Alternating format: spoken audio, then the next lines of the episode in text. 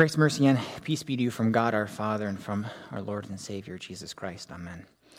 Our message for today comes from the Gospel reading of John, chapter 17, as you heard a few moments ago. Dear brothers and sisters in Christ, how many of you would describe yourself as a planner? In the sense that you lay out your life, the plans of your life, days, weeks, months, maybe even years in advance. Think about your childhood. And I know that some of you listening are probably still in your childhood, but when you were younger, did you ever say to yourself something like, after high school, I'm going to go to university? and then I'm going to start my career after I graduate from university. And, and once all of those things are in place, then I'm going to marry the man or the woman of my dreams and then we'll be together and we're going to have a two story house with a white picket fence and, and then we're going to have one kid two if it's twins three if it's somebody else's dreams. And then we're going to have a, a cabin on the lake with a boat. And i'm going to retire at the age of 65 and I'm going to see my children and grandchildren grow up and come to the lake because that's where I'll be living then. And then I'm going to die at the ripe old age of 91 and a half, just long enough to see three great grandchildren. Maybe even put it all on a vision board. Any of you?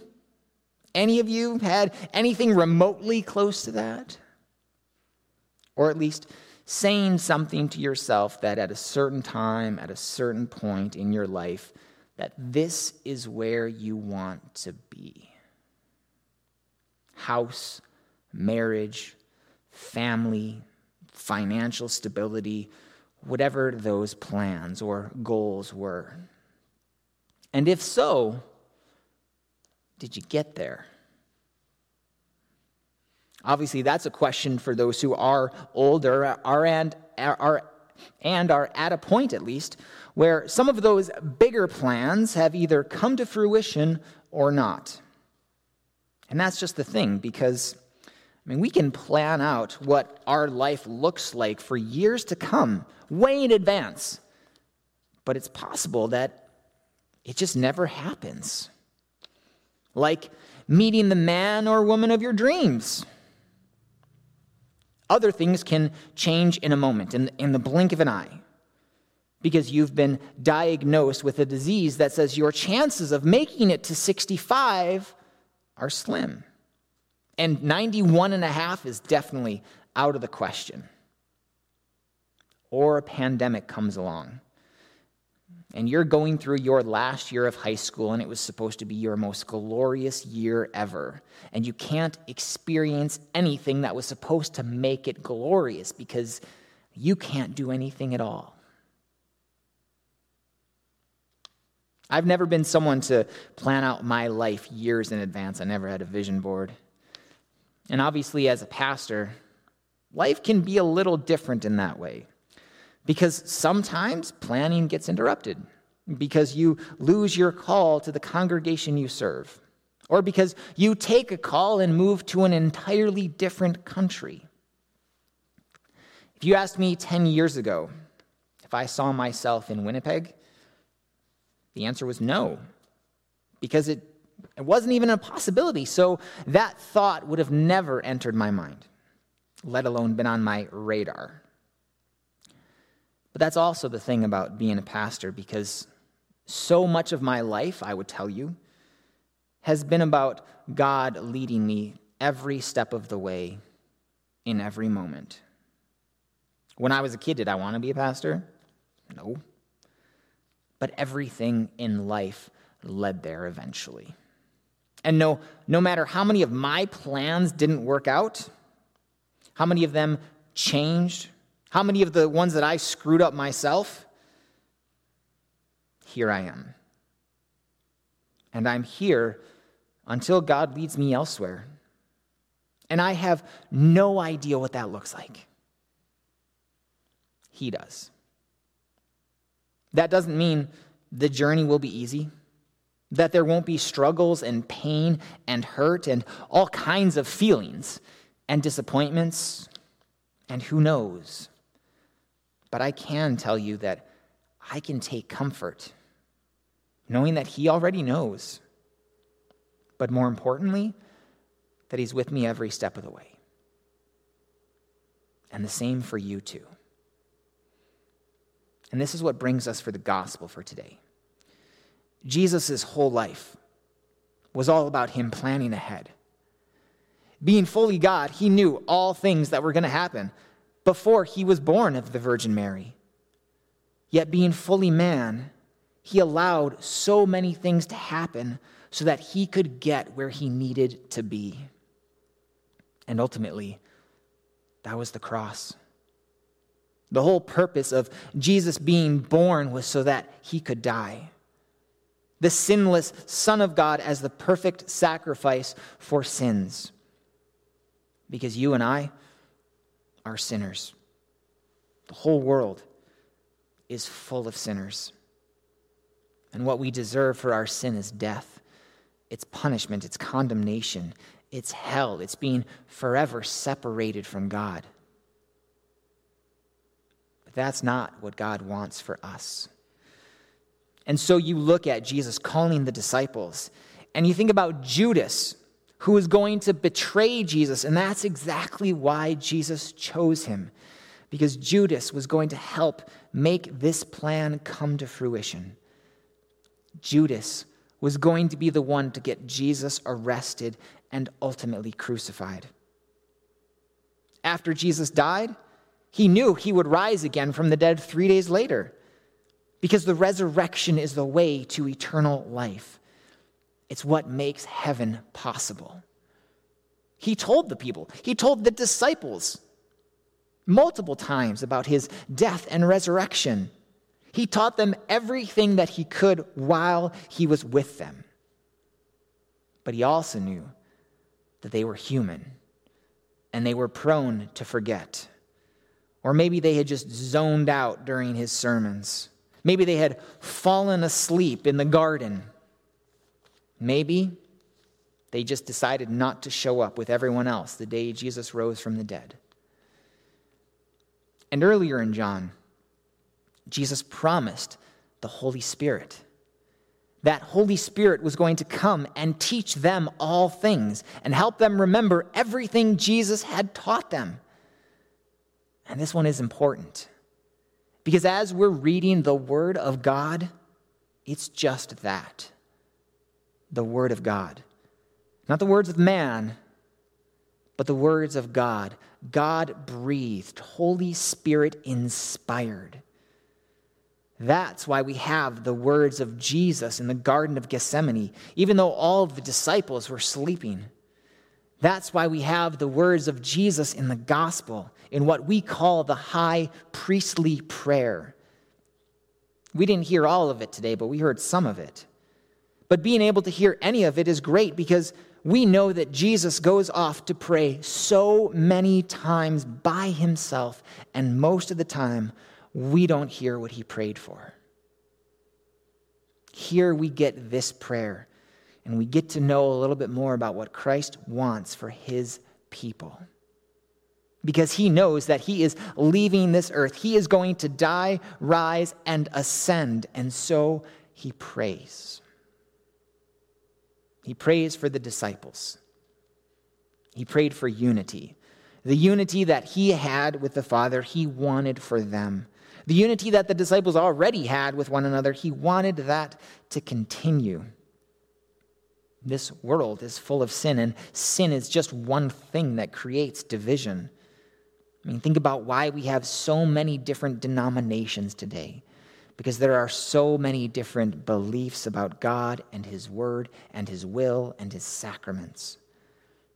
And because the disciples were going to stay in the world, Jesus prayed for them to not be divided. He did not pray that they would be taken out of the world because he knew they had work to do. They were going to be his messengers on earth to carry the good news of Jesus Christ across the world.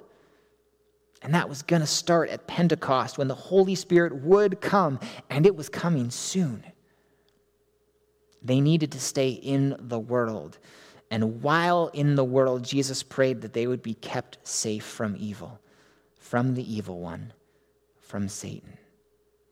Because sin and Satan both want to create division and lead people away from Christ. Jesus prayed that they would be sanctified in the truth, the truth of God's word. He wanted them to be made holy, which of course happens through his death and resurrection. And he wanted them to be set apart, to live in the world, but not of the world, just as he was not of the world. Your life looks a little bit different when your life is lived not for yourself like the world lives but for other people, for Christ, when you live selflessly and sacrificially. Again, that doesn't mean it's going to be easy. And that's why it's good to be reminded that Christ prays for them, because he knows it's not going to be easy for most of them, because most of them are going to be put to death because they lived for Christ. And then Christ prays for those who will believe in him because of the disciples spreading the word to the world. That word that has been spread for centuries and has reached our ears. Christ is praying here for us. And above all else, he wants us to be with him where he is. He wants all of us to be saved to be with him in heaven, to look him in the eyes, to see his nail scarred hands and feet, to know of his great love for us, the love that he had before the foundation of the world. Think about that. Christ loved you before the world was ever made. He loved you before you were ever created, which means that he knew one day you were going to be born.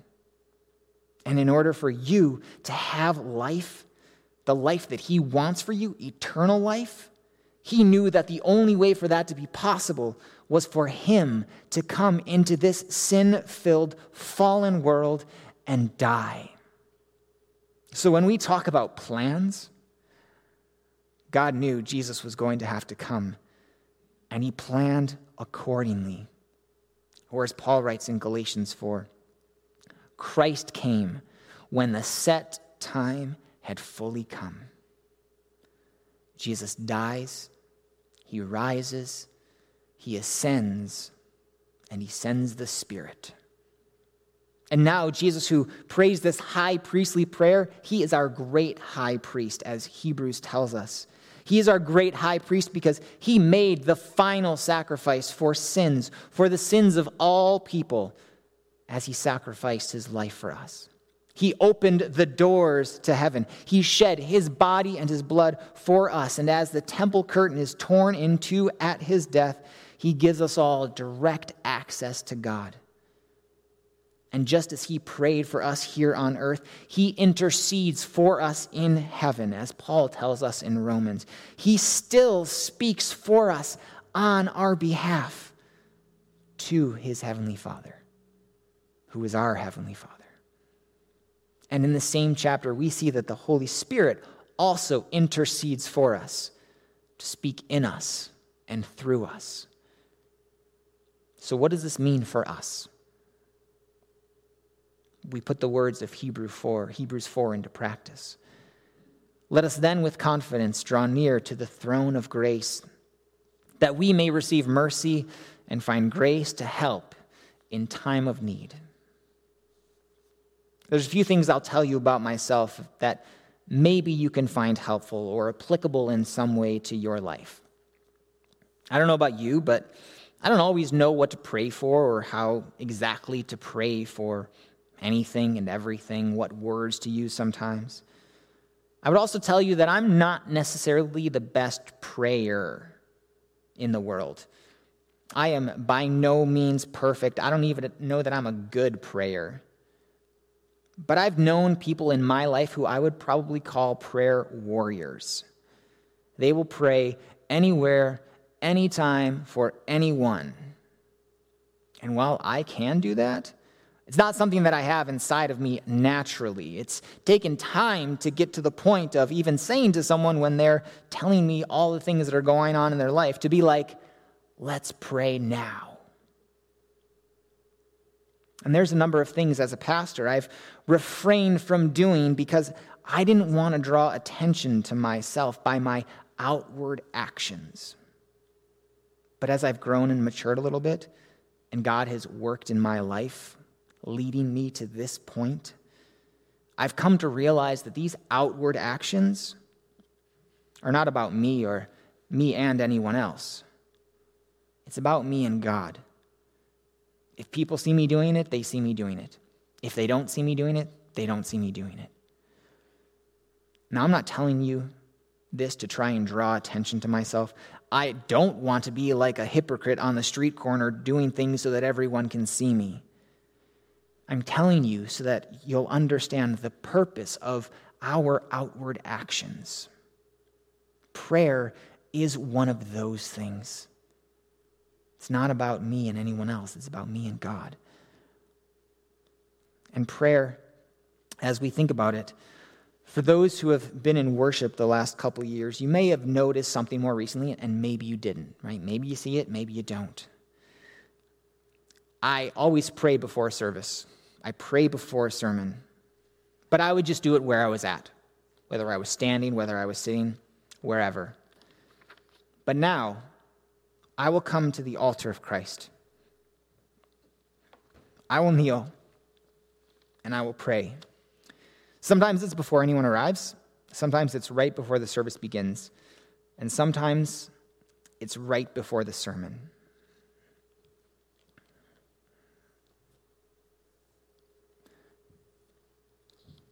Same too with my family. I prayed for them every night. But now I do it every time, every night before I go to bed. I will go right outside their rooms and I will get on my knees and I will pray. And the knees is important in both of these cases because you see many instances in the Gospels where people kneel kneel before Jesus and present their requests to Him with honor and respect and reverence. They kneel before Christ. And then Paul tells us in Philippians that Christ, our great high priest, has been exalted, that at his name every knee should bow.